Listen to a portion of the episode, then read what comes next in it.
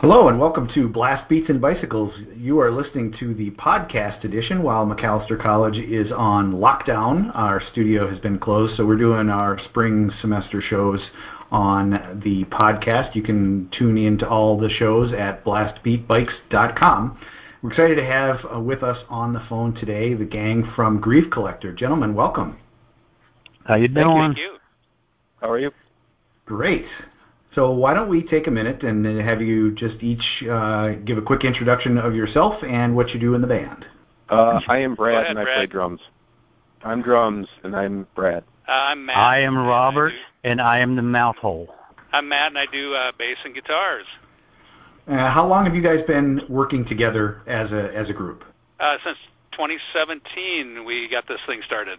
And how did you guys get together initially? What was the in- initial impetus for the band? Uh, yeah, I just, um, you know, I had a, I had a band that had just uh, disbanded, and I was kind of in between music and just uh, kind of needed an outlet, I guess, to um, express some things that were going on and stuff like that. So I kind of came up with a, a concept of what I thought might be kind of cool to to uh, do as an album revolving around these, you know, five stages of grief and um, just kind of came up with the name actually going through um, uh, Candlemass album, and I looked and I found uh, the, the the name through on one of the songs, and I was like, oh, that's that's pretty cool. So I just um, called Matt and asked him if he was interested in in you know playing uh, on this project, uh, and I told him what it was about, and and he seemed pretty on board with it. So we just kind of came up with ideas, came up with uh, you know some structures and stuff like that down my basement, and uh,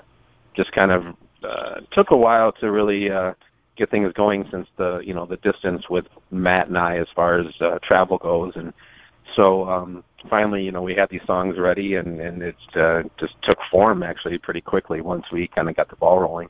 Robert, how did you come to uh, join the band? Uh, well, basically, um, Brad had sent me a clip of some of their stuff, and I gave it a couple of listens, and I was like, I'm on board. and Let's do this. Tear this up.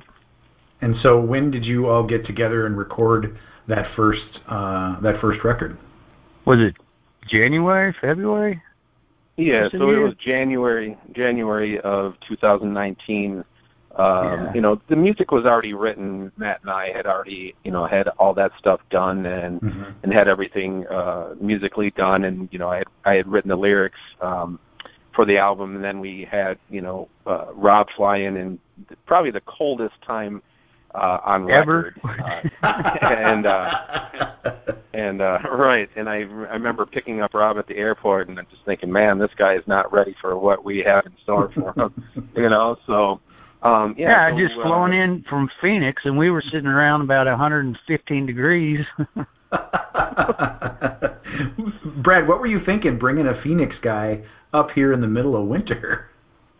uh well you know i i didn't really know i mean i i i've seen I, I you know I've seen Robert here. You know I've, I've I was lucky enough to see Solitude Aeternus in Minneapolis, and I was lucky enough to see Candlemass. So I knew that you know this guy you know is traveling around the world, but I mean we're bringing him to literally like the coldest time, you know, and I mean even I was like, man, this is cold, and I'm from Minnesota, so um, I, I wasn't sure if he was prepared, but I know he's a trooper. So you know we got it done, and and uh, you know the product obviously speaks for itself.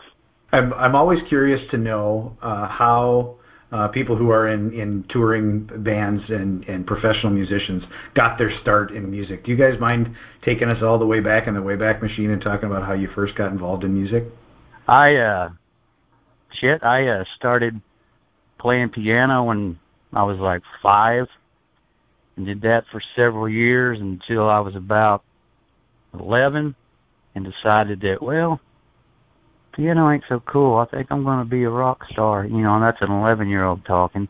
Nice. and got my first guitar and amp for like 40 bucks from the pawn shop and it just kind of went from there and throughout the years you know when i was 14 started my first punk band called the holy and uh got some guys together and had to sneak into venues so we could play and then from there went on to another project called graven image where I played guitar and sang. It was a three piece, and uh, actually uh, Lyle from uh, SA was my bass player at the time.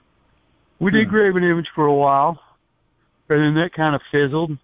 And um, Lyle was going to college with JP John Perez, and he had his Doom project started. And Lyle gave me a call and said, "Hey, we need a vocalist." And I said, "Hey, I'm a guitarist," and uh, went ahead and went over there one afternoon and to the warehouse, Sheer Guard. Imagine that, everybody playing out of the warehouse. and it just kind of took off from there, you know, with SA, and y'all know the history of SA, and then it ended up turning into CMAS. So that's that's the short and sweet. So how was it, how was it a difficult transition for you to go to just being a vocalist? I mean, not just being a vocalist, but not having to worry about the guitar parts as well. Uh, I mean, obviously, like you know, at the onset, it was weird not having my guitar strapped to me, and you know, I felt a little naked sometimes up front. But it, after a while, it just didn't matter. It was like, hey, freedom. You're not tied down to anything. Yeah, you know, load in for a show. What am I going to carry? It's already up there on the stage. That's what the drummer's Classic. for anyway. yeah, right. Right. So yeah, Yeah. that's that's a short and sweet. wow, Matt, what was your uh, what was your introduction to music? Uh, but I got started uh, at a fairly young age playing piano, also like Robert. But for some reason, I wonder why, I just didn't enjoy the music that they were teaching me. I mean, think about uh, like Mary Had a Little Lamb, and and I was like listening to Bad Company and Led Zeppelin on the AM radio. I had Atlanta Falcons football helmet that I would fall asleep to every night with WLS out of Chicago, blasting all the classic rock of the day. And even at a young age, that's what I loved.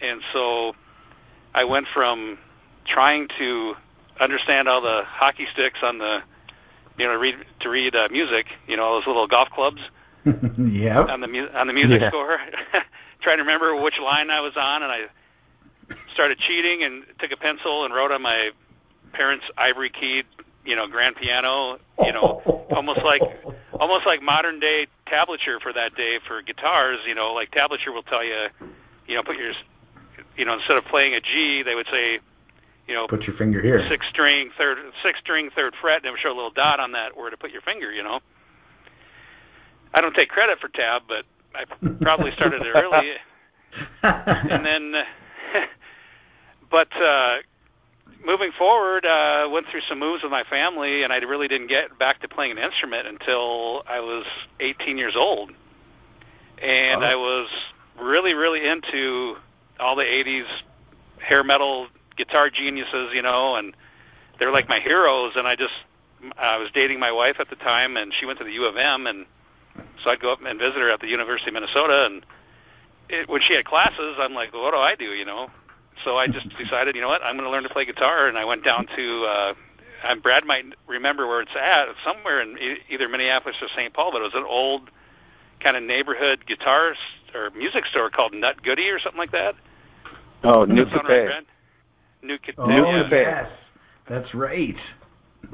Yeah. Yeah, and I don't even know if it's there anymore. But I- so I just went in and I told the guy I have no idea what I'm doing. Get me started, and he set me up with an old Electra gu- electric guitar. And I went home and I thought I can do this and hit the strings, and it made this awful noise. It wasn't even in tune, and and so I took a, a crash course in rock guitar at my local music store, and uh, learned everything by ear. Watching, I had uh, Doug Mark's Metal Method on VHS tapes, nice. and uh, learned stuff from that. And then, you know, of course, I had a subscription to Guitar World and Guitar Player Magazine, which had you know monthly tablature in there on certain on different songs, and I just kind of learned it on my own from there. I got the basics of you know how to play a, a few basic chords, and then just kind of took it from there. And then, of course, you join a band, and uh, it forces you to get as good as you can as fast as you can because obviously you don't want to go on stage and completely suck, which I don't know if I've mastered that yet, but you know, basically, uh, spent a lot of years in cover bands, and you know, the original thing was always a, a side project, and I, w- I wish, looking back, that I would have done more original music from the start, but it just didn't work out that way for me. Brad, what was your start in music? Wow, well, that's a that's a hard story to follow. I actually started off playing guitar, but I could never I could never figure it out. Like my fingers were too fat, and I just couldn't like I, it just I'm just not that coordinated. So, um, you know, I I was a huge Kiss fan. You know, like I think me and Jason had talked about before, and you know, I opened up Kiss Alive II, and I just you know saw that drum riser and that you know that huge spectacle, and I was just like that. I want to do that. I actually started playing uh, drums on you know the old coffee cans, the metal coffee cans with the plastic lids on them, nice. and you know like the old you know one gallon ice cream buckets with the plastic lids with my mom's knitting needles. um, and uh, and, and I actually destroyed like every Tupperware uh, that we ever owned because of my drumming. But you know, I found out like you know the cushion on the couch was a good bass drum, and you know the book had like a really snappy snare sound. So i just i just started doing that. You know i never had any musical uh and i don't know how to read music. I don't have you know sheet i don't no idea. Never never took band in school. It's just i would always listen to these albums and i would just somehow figure out well this is obviously the snare and this is the kick and this is what he you know what he's doing. And then uh uh my dad bought me my first drum set which is a percussion plus just had um, snare drum, kick drum, and floor tom, and uh, one cymbal that was hooked to the bass drum. Didn't never had a hi hat until I was like 14 or something like that. So yeah, I, I joined my first band when I was 14. Uh, band called Crystal Rain, which is we did a mixture of covers and and you know mostly 80s stuff like like uh, Matt was talking about. Uh, you know, but we did some originals too, and then uh, kind of just found a little bit heavier music and um, just I mean that's I would just all the time you know even driving you know just tapping my fingers on the on the steering wheel it's just just something I've always just just loved just that that thunder of the drum set so and here I am I guess yeah you guys have all had very winding paths to get to where you are today in Grief Collector. As you think about the band and you know the, reflect on your careers, what what do you have as a vision for the band and its music? For me personally, you know the first album had an intent to it you know with the five you know five songs and five stages of grief. And you know we don't obviously are not going to repeat that. For me just each album growing uh staying within our i guess our lands of of doom metal which we all love and and uh we try to encapsulate uh, you know a vintage or a classic style of of doom metal and i think that's all of our favorite stuff. And then you know hopefully as this keeps going you know all of us are able to collaborate even more together uh, to see what the outcome is. You know.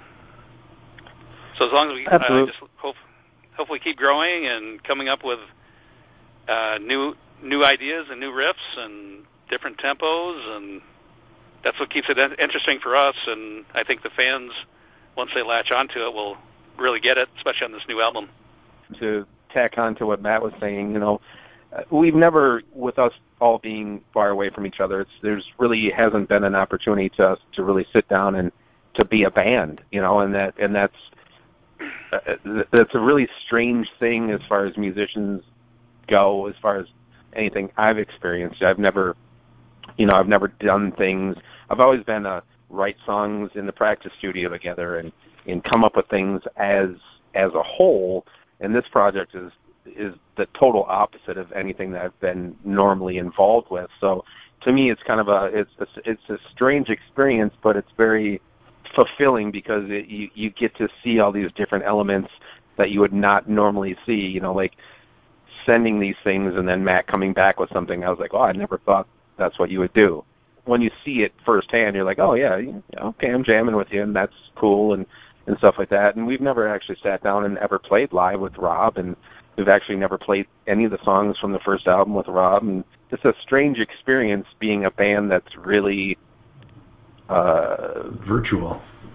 yeah, I mean it's it's it's it's more of like just a you know are they really a band or is this just you know and so yeah so it's it's it's cool but it's you know I I'm looking forward to the experience of you know of being in the same room and and, and having ideas bounce off of each other and and having a real communication as far as a bands go. I think that that's what I'm looking forward to the most.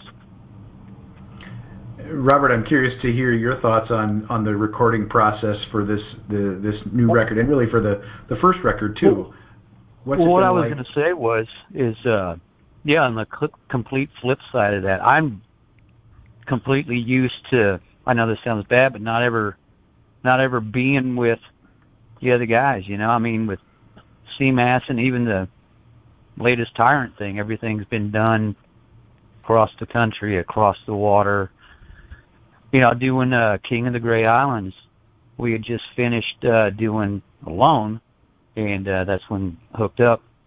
And Leif just sent me the material, and since there's like that eight nine hour time difference depending on the zone you're in, I'd do a few tracks, send him, and then he'd come back and say that was great, or change the course. And I'd do it, chin it, bam, and the album's done. So wow. you know, it's kind of, kind of, kind of used to that. I mean, I like. Don't get me wrong.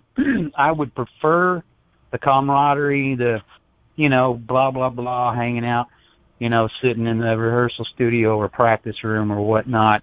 You know, it's easier sometimes to bounce ideas off of each other and you can get a reaction. But you know, it can be done. And like I said, I guess I'm just I'm kind of used to it. So I don't know. What was your question? no, that was that was exactly what I was uh, I was curious about. And and so as you as you started thinking about the new record, how did you? What was your involvement in the in the creation of the songs initially, Robert? Were you were you engaged with with the other guys? Uh, as well, or was it kind of uh, like the first record where they sort of sent you some stuff and you put your spin on it? Yeah, I mean, I guess it's kind of the same process. I mean, Brad has already, or Matt and Brad have already sent me a few clips of some stuff they're working on, and I guess with me, when they send the clips, so they, you know, there's like some kind of gremlin in my head that goes, "You can do this, that will work," and pretty much that's it. You know, that's kind of what happened with the uh the first one there. I mean, shit, I didn't honestly didn't know I inside or out and got up there and we just sat down, talked, knocked it out, bam, done. What we did for the first album is just, you know, we we bounced things off each other. You know, obviously Robert knew, you know, we had sent him the material, but literally when we got down into the studio, it was just like, okay, here's the set of lyrics. Let's see how we can fit, you know, this chorus into this, this verse into this, and I mean, it was really a lot easier than I was ever expecting it to be, especially working with somebody I've never worked with. I mean, it just it it really went by very quickly. I mean, we literally we did the whole album in two days vocally, and and that that was coming from Robert never singing these songs nor having any idea how they were to even to be sung. Wow. yeah. yeah, and I was going to add too. I was just going to add too that you know Robert had a huge input on what happened with the final outcome. I can think of several times every time I listen to the album. Like I remember just Robert coming off up with that on the top of his head, like a I don't I don't know how to explain it, but you know there's a couple uh, maybe Robert since he's uh, classically trained on piano can explain it in in music terms, but uh, a couple melodies that have kind of a Middle Eastern vibe to them, where he just kind of uh, goes up and down with his vocals and that's I think that's kind of a trademark of his and and uh, but yeah, I can just think of several things on the album where I mean Brad and I didn't know exactly how anything was going to go, so we definitely put that together in the very end, all, all three of us. So you're in the midst of recording the new record. Where are you in the process right now? What's uh, what's the process looking like right at the moment? Um, right now, uh, we have all rhythm guitars, drums, and bass recorded. And so we got the core of the music down, and then uh, from there, we just got to figure out when this damn virus is going to end so we can get Robert in here and do his magic on it. And then, of course, I usually wait for guitar solos or fills because, you know, it's important to understand what the vocalist is doing and where something can be added or maybe it doesn't need to be added because, you know, we came up with something there vocally that fills that space. But I think we'll probably have some good ideas of where like the set guitar solo goes. But outside of that, I mean, we've talked about it, and I'm sure Robert will have a lot of input on it as we get closer. Is that, you know, the first album I'll just say was fairly basic, and like I said, that had intent to it. but this album we're trying to go the extra. We're going to go the extra mile, and you know, I'll just call it ear candy. There's a lot of a lot of spots for different sorts of ear candy, whether that's vocally or you know, guitar fill or something, or a sound effect of some sort. We're definitely going to flesh that out when we're all together. It's it, you know, as I'm listening to you, Matt, it's it strikes me as interesting. You know, a lot of uh, bands uh, that I've had the opportunity to talk to rely on that sort of organic experience in the studio, but you you've had to be really sort of thoughtful about how you bring things together because everything sort of fits like a real layer as opposed to being sort of a mashup of a bunch of stuff that sort of flows out of people. Yeah, I can definitely see that. Um, on this album, though, however, however, Brad and I, you know, we had a rehearsal studio where we would go in and, and jam the songs out, and so I think the flow from just tossing ideas back and forth from that, and then uh, actually recording it, I think it was definitely beneficial because when you jam it live, you might say, like, well, maybe these two parts don't fit together, or maybe the tempo needs to change, and that's really hard to do online when you're changing tempos because, you know, I might have to send send Brad like ten different versions of it. What do you think of this tempo? What do you think? And then not only just send him the files, but I'd have to re- replay that part sure. like ten different times. So when you get together, it really smooths things out. And I think when you hear the new album, some of the parts I think you're really going to. I think I hope people will be impressed with it, and uh, there was a lot of thought that went into it. I think one of the things that Brad and I always agree on is, you know, some bands can can get a little busy. I'll call it in certain parts, and we've and we've always felt when you have Robert as your vocalist, that's where the busyness comes from. You know, that's that's the uh, that's the golden goose right there. So to leave open spots for that vocals to shine through, I think is probably one of the most important parts of songwriting. You know. It's an it yeah it's definitely uh, a component that you have to sort of pay attention to and be ready to embrace um, when you've got a tool like that. And you know the, the flip side, the other part of it, you know, it was Robert is a tool. Yeah, I was just did you just call me a tool? a valuable resource. How about that? there you go. well, my job my job would call you essential today. That's what my job would call you today. Essential. Yeah. essential, yes, an essential part of the business. uh, so uh, obviously, the, this whole Corona thing has thrown thrown your schedule off um, pretty substantially, and the lost the show and all of that. But are you? Uh, do you have a target for trying to wrap up the the record? Uh, you know, I don't I don't know if we've you know as far as like you know getting Rob here to fly, we have no idea how that you know how that's going to even work. As far as just, she seems like everything's very up in the air as far as that goes. Sure. Um, I mean, we we still have a lot of stuff you know to do musically that I think you know, like uh, you know I messaged Matt the other day about mapping out some ideas of where, you know. Uh, the guitar solos might be or where we think they could be. I mean, I think that's important. So you, when you you know when you get down into the studio with Rob, it's just not you know, I think having some structure is is good. I mean, not full structure. I mean, there's always room for, you know, hey, well, this could sound cool here, but but having some structure, I think, is important. So that way, you go down and it, it you can kind of get down to business without just having no recollection or no idea where things. Yeah, get a baseline. Yeah, so I mean, that's kind of where we're at right now. We're just trying to pre- be proactive with the unfortunate situation that's going on. And we've been sending some stuff back and forth to Robert just to get his ideas, uh, you know, on how things are and you know how things are, you know, the new ideas that we've done on the album and stuff like that. So, I mean, it's definitely, you know, it's definitely night and day compared to the first album as far as just musically goes. I think uh, we've pulled a pulled out a lot of uh, punches on this album, pulled out some tricks, you know, out of our bag, and this is definitely a lot a lot more variety, a lot uh, a lot more interesting. But but like once like once again, what Matt said, you know, the first album was was written for a reason and had intent to you know the reason that it was the way it was, and and I and I couldn't be more proud of the album to be honest with you. You uh, you Yeah. described the sound of the band as doomy sludge. What does that What does that mean to you guys? Well, I think that I think that was something that I came up with because I mean, you know, when I when I was talking to Matt, I was kind of like, you know, saying when we first started, I was like, well, I kind of wanted because my last band was some somewhat like that. It was more, I guess, more sludgy than doom.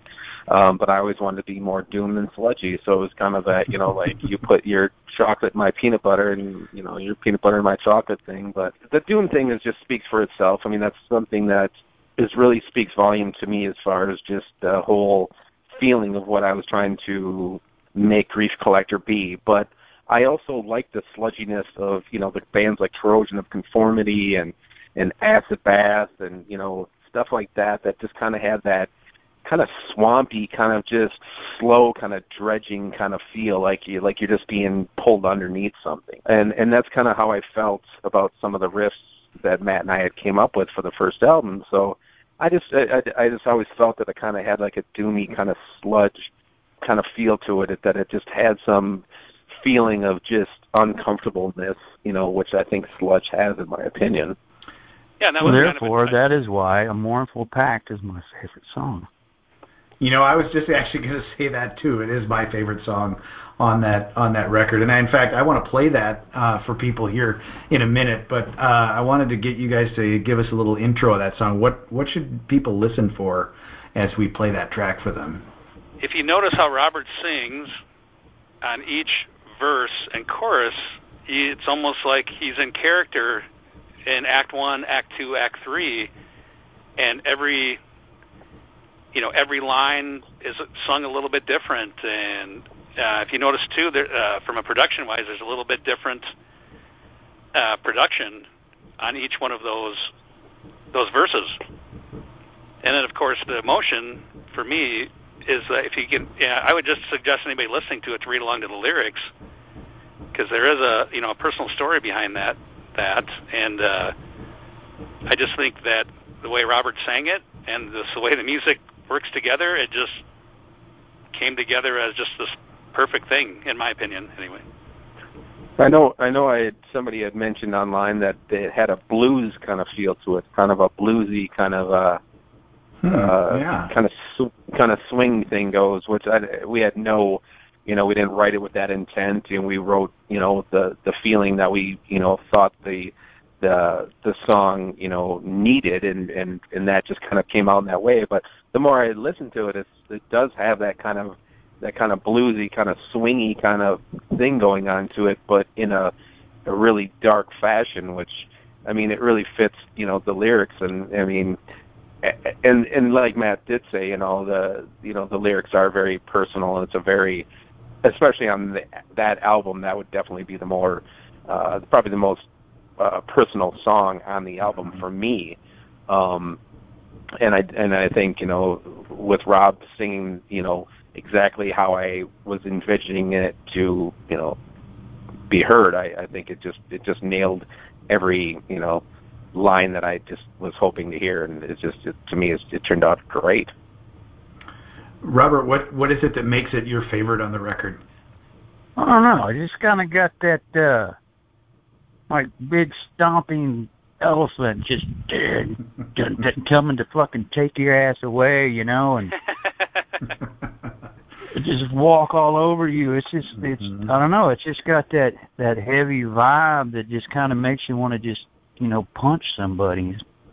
it is very very heavy. Like uh, Matt was saying, you know, it just it it it builds on itself too, you know. So this it's not just a linear thing, and I just, that's what I like about it because it kind of crescendos and then it kind of backs itself back down, and you know, it's like I said, it's not linear. Right on. Well, let's give people a chance to listen to it. This is A Mournful Pact by Grief Collector.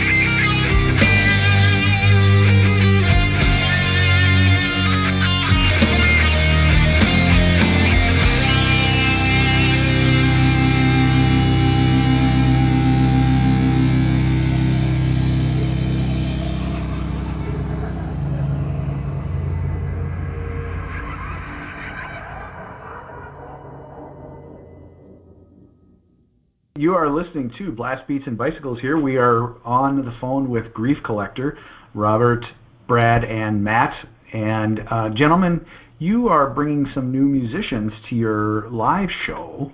Um, you've been a trio. What's it been like incorporating them into rehearsal and getting them ready to play live and getting them to be a part of the, the stage show?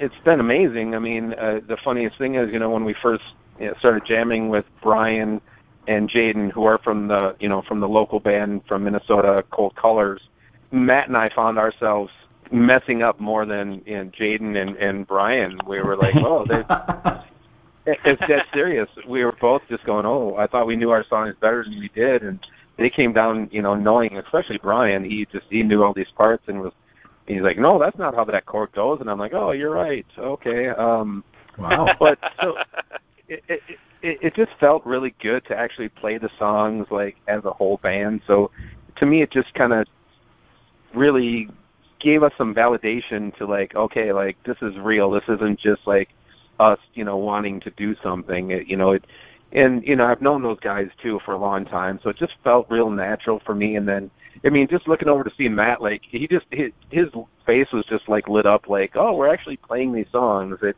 it, was, it was just, it was a really cool vibe, and you know, we were working on, you know, we had some tempo issues, you know, because we were just, I was very excited to play these songs, and we were never really, you know, we've never played them with a band before ever. Um, you know, uh, so it was just a really cool experience. Um, and I'm hoping, you know, when we do get this chance to to bring this show live, that you know it'll be amazing for for us as well as everybody experiencing it. Matt, you're probably the most impacted in this because, at least in the recording studio, you're playing all the things with strings, and Yeah. now you've got a chance to focus your attention. How does it feel to have those guys sort of taking some of the weight off your shoulders? Oh, it's amazing, and I mean they're just great guys too. I mean, Brian, if him and I were in a room for an hour, I think my face would hurt from laughing so hard. He's just such a funny, funny guy. I mean, I just felt the, the chemistry immediately, and ho- and I hopefully they did too. And um, but yeah, I could just focus on, you know, just doing my part, being part of the band, and and uh, like Brad said, the the accuracy that they wanted to play it at showed me that they really meant business, and and that means a lot to me too because I like myself personally. I like to be, you know, play the songs correctly, you know, not just make up a different live version. Uh, so yeah, it was it was amazing just to hear the bass thumping along with the drums and hearing another guitar crunching along with me, and it it just yeah, I can't can't thank those guys enough for being a part of it. And too bad this virus hit because uh, we put a lot of time in getting those songs worked up, and uh, you know that's one thing that kind of I don't want to say derailed, but kind of put the the album a little bit on pause Mhm. because uh, I mean, not only did uh, those guys have to learn the songs from scratch and try to you know read my uh, my handwriting on, on the ta- on the chor- on the chords and stuff, but Brad and I actually had to like sit down and relearn these songs from 2017 or 18, whatever it was, and and so it took a lot of uh, personal study at home and a personal uh, practice time at home to uh, to get them down. And so uh, that's one thing that kind of put the album a little bit on pause. But uh, I guess to answer your question, it it just felt amazing just to be able to just do one thing. as as you guys think about the band, you know, down the road a ways, is it always going to be the three of you and on the recording end, or do you think you'll ever incorporate other musicians into your recording as well? My, me personally, I'd like to incorporate other other guys. Um, but yeah, I think probably Brad and I will, and uh, and Robert will continue maybe putting the core of the songs together. And you know, it, it just kind of depends on if we can get everybody back together in a, in the rehearsal studio and maybe write the old I don't want to say the old-fashioned way, but with everybody in there, like, hey, I got this riff, and maybe somebody else has a riff. But I'm I'm definitely open to it, and I you never know. It's just more tools in the toolbox that might make it better.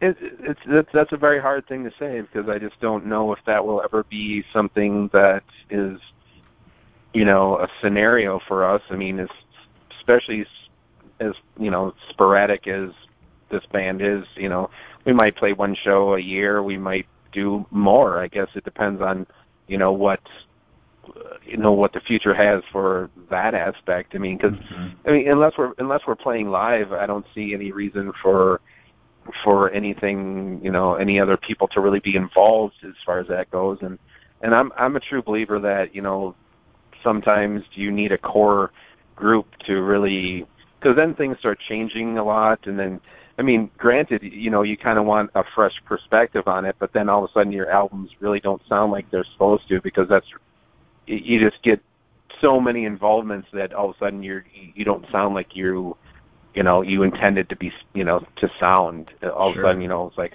oh now you guys oh you guys got a little black metal element in there. And this is like ah okay uh, like well that was Danny you know like I mean I don't know like, to me, I just I I I like the fact that you know Matt and I have a very similar idea of what Grief Collector should sound like, and you know I think you know Robert knows you know what we're capable of doing and and the product that we're going to put out and and and he's very from what I know or you know from what he's expressed that he has faith in what we're going to play to him. He's he's not going to listen to something and go that's not grief collector or that's not you know that's that's not what you guys do you know i Mhm. think everything that we've we've put out i think is a reflection of what me and matt really wanted this to be. And and then when rob came in it it's it just added more you know spice to it. It just make it made it come alive. I just for me i i don't see that in the future as far as you know maybe live of course you know we i think that that's a, a given but i don't i don't know if this will ever be like five guys as grief collector. It's it's hard to say but you know it depends on Yeah. what the future holds as far as shows and, and tours and everything Sure. else goes Yeah, and I, I can just uh, add on to that too that I've been in many band situations where the five guys things never works, you know, because somebody's feelings always gets hurt and then they end up quitting and and uh you know, so that can be a touchy situation too. And so but yeah, I mean I'd love to hear Robert send me some uh guitar riffs and incorporate that into a song somewhere down the line too. Yeah, I uh, I also agree with the core writing team because then that that's your product. That's what you're doing, and then basically, this sounds bad. The other guys can be hired guns, and those hired guns can be whoever whomever it is at the time that's needed. But if you've got your core team, you're going to get across exactly what you want, what your ideals were, and what your thoughts are, and then the other guys can lump it or leave it. You know, it just that's what it comes down to for me, especially in a project like this. Yeah, think of that scene in the movie Rockstar. That explains it when Marky Mark comes back from a, a break with all kinds of ideas, and they already have the album recorded, and they pretty much they pretty much tell him that me and this guy, we write the music, you sing it. You know, Mhm. wish I could do an English accent, but it's pretty pretty funny scene when you and you, when you watch it as a musician, you're like, you know, that's pretty real right there. and Robert, you've you've been performing around the world for over 30 years. What does it mean to you to to work with a new band uh, like Grief Collector? What what gets you excited to join a new project?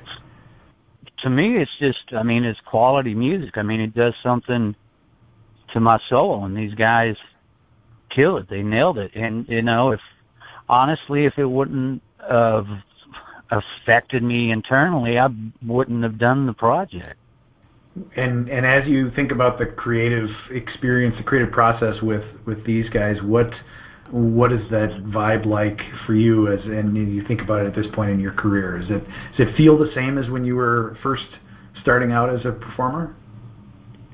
Oh yeah it's like uh you know opening a new present it's like hell fuck yeah this is what i wanted That's great. you know, one of the uh, the other songs that I really like on uh, from Dissension to Avowal is uh, is To Grips, the last song on on the record. And and Robert, I'm curious to know uh, specifically on that song, what was your reaction when when you first heard that song? It's hard to answer that because I mean honestly, when I was there, some of the stuff I was kind of hearing for the first time, so everything was just you know I had a lot of enthusiasm and just energy for everything that was there because again it was it, it the whole product the the package is amazing and it is you know it's up my alley as far as quote unquote doom goes I was like, here, throw me another cookie. Let's go. Keep it coming. Let's or another natty ice, or whatever, whichever. let's uh, let's let's crack open a natty ice and and play that that tune. This is to grips by Grief Collector from Dissension to Avowal. When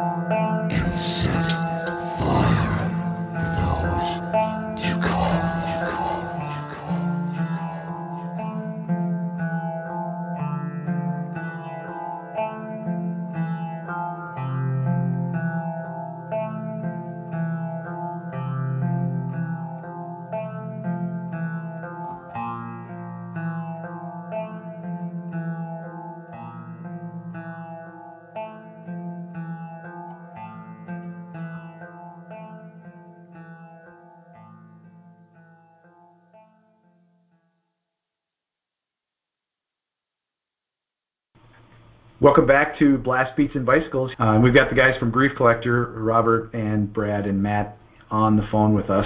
Uh, Brad, that that song is a really interesting way to close the the record. It's it, in a lot of ways it feels really hopeful. What uh, how did you plan the the record out, and what was the vision for putting this song uh, at the at, on the tail end of the record? Uh, well, you know, I mean, as the as the five stages, you know, as you go through them, you know, you're you're finally reaching that that point of acceptance, and I wanted to really, uh, you know, have that shown within the lyrics.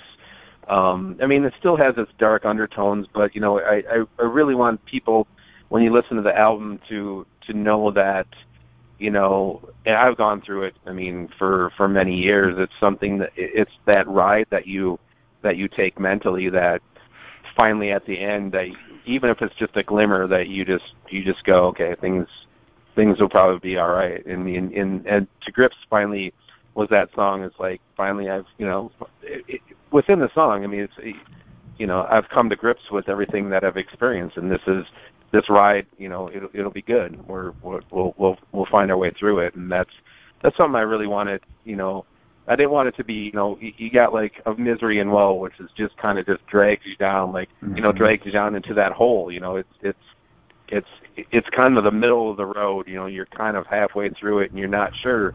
You know, is is it going to be the end? Is it going to be?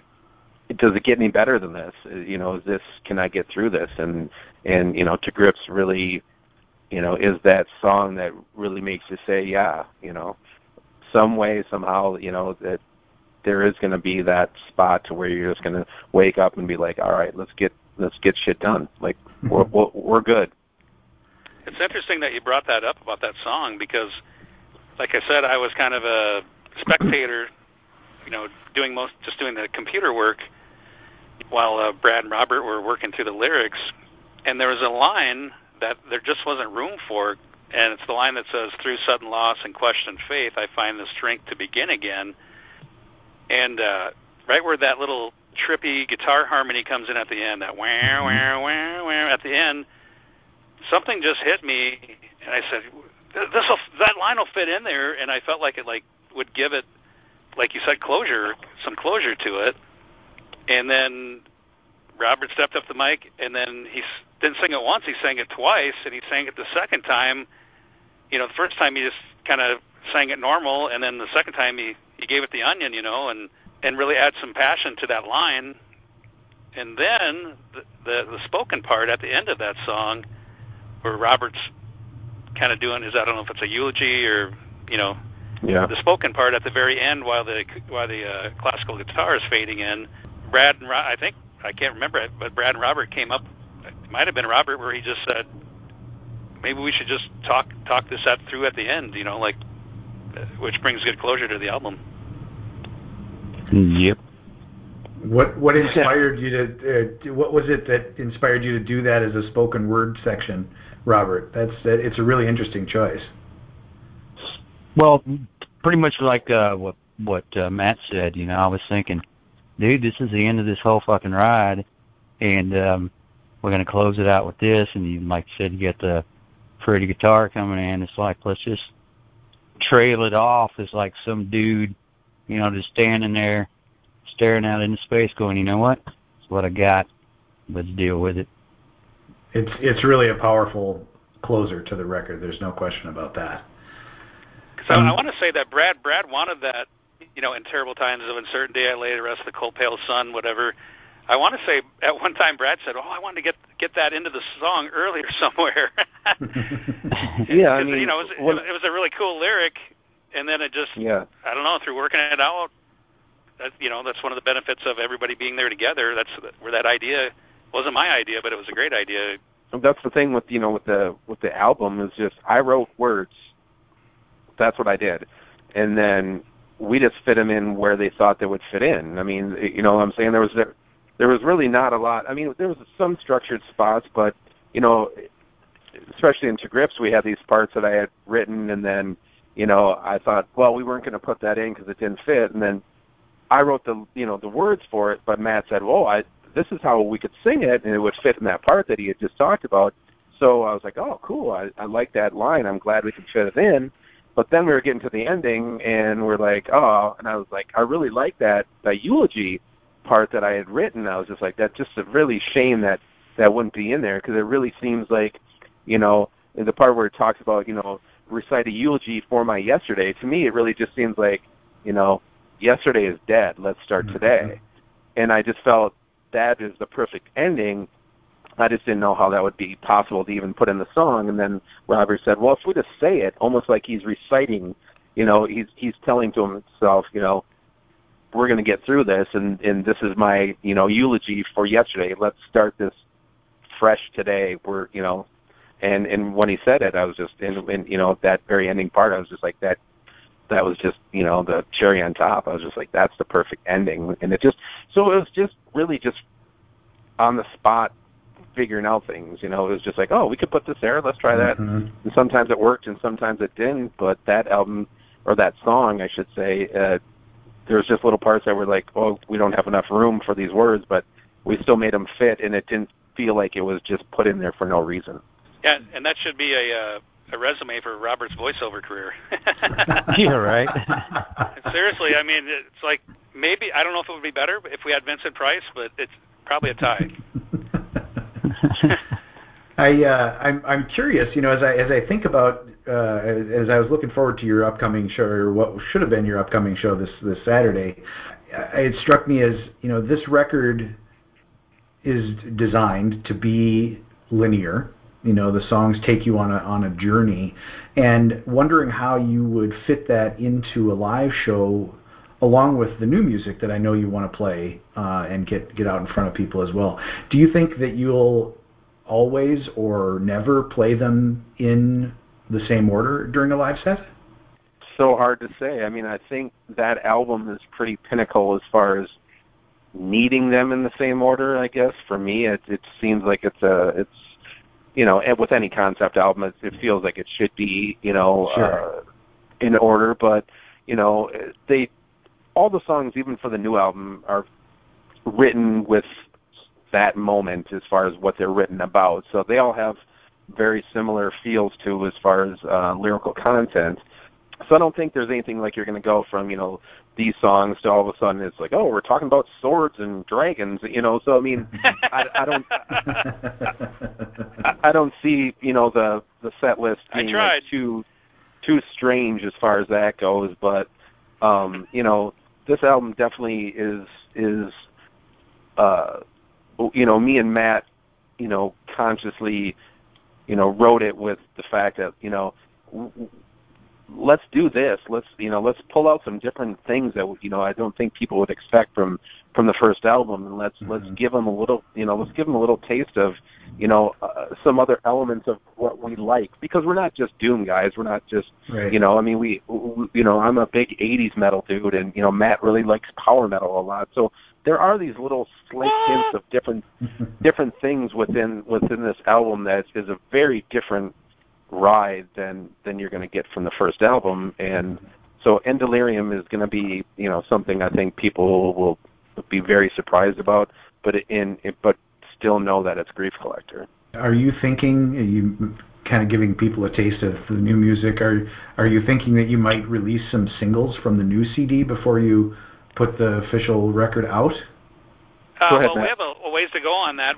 I mean, by the time we get production finished, we, I think it'd be in our best interest to at least check with some labels to see if we get any interest there. hmm So that could possibly postpone releasing it ourselves. Because you know, there's sometimes a label can help us with touring and, and playing shows and stuff like that. Where if we're just kind of on our own, it, it's a little harder that way. But Have you had some conversations with labels yet?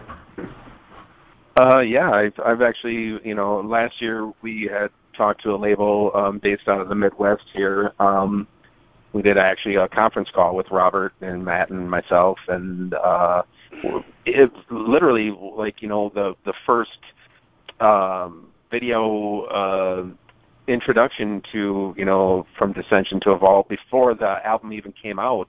I did this little um, video on on YouTube in the cemetery, just kind of giving it this little, uh, you know, piquing people's interest, and literally within that week, we we got a label interest out of Sweden. So I've been uh, uh, I'm not going to mention the label right now, but I've been talking to them uh, yesterday and the day before and stuff like that. So there's a couple you know interests. We just need to you know figure out what's going to work best for us um, as far as you know the best fit, I, I should say. So yeah, we we we're talking to a couple people at the moment. In the in the meantime, where do where do people find your music? Where do they where can we send people to, to go find you? They can find us on any major streaming site, you know, iTunes and Spotify, all that kind of stuff. Uh, we're on YouTube, and then for uh, direct album purchases, uh, they would want to go to Bandcamp.com. So it's basically just Bandcamp.com backslash Grief Collector. If they want to buy an album from us, that's right now that's the best place to go. They can get a digital stream too. They can just they can either get the physical CD and that comes with the full album uh, MP3 digitally also, or they can just download the digital version of it. But if you really want to support us, buy an album. well, I, I was going to ask you. I mean, what what is the what what can people do? You know, with all this weirdness going on and musicians struggling to, you know, figure out how to play live when all the places are closing. How do how do people support you and other bands right now? I think it's the same way they would support us you know, whether we were playing live or not. And that's, you know, if you like a band and you want them to stay around, uh, you know, it does take some involvement from the fans. It's it's a two-way street, you know. That mm-hmm. you know, because when you uh, you look at the cost of just making an album, not to get into all the financial stuff, but it can get very expensive, and uh, getting that support back from the fans is just priceless. I mean, it's it, you know, I doubt many people are making money doing it, but at least helps the cause, so to speak. And definitely, yeah. But it's uh, so I think whether they're playing, we're playing live or whether we're not, you know, if you like, I do it myself. If I like a band, after I check out their tunes, I'll go purchase at least a digital copy. If mm-hmm. and that way I know that that uh, they're being supported in what they do. We'll make sure to right. play. Uh, put a uh, link out to all of your various uh, social media when we get the get the podcast up. But I want to see if you guys would be willing to maybe give a little tease from the new record. Do you have something that we could leave people with to whet their appetites for En Delirium? Yes, we do. yeah, I, th- I think me and Matt have uh, we kind of have. I think Matt's mostly been kind of mixing and kind of messing around with one track in particular. I think will probably be the one uh, you know that that will be playing as a teaser. Uh, obviously, we don't know the title or, or anything other than that. Uh, that kind of comes in a later date, but it will definitely give you an idea of where we're at with the new material for the new album, and I think um, people will be pleasantly surprised. Well, I'm I can't wait to hear it, and I really appreciate your willingness to uh, give us a little a little tease here on the on the show. So we're gonna we're gonna take people out with that. But before we do that, I just want to thank you again, Robert and Matt and Brad, for coming on Blast Beats and Bicycles here today. All right, stay doomed.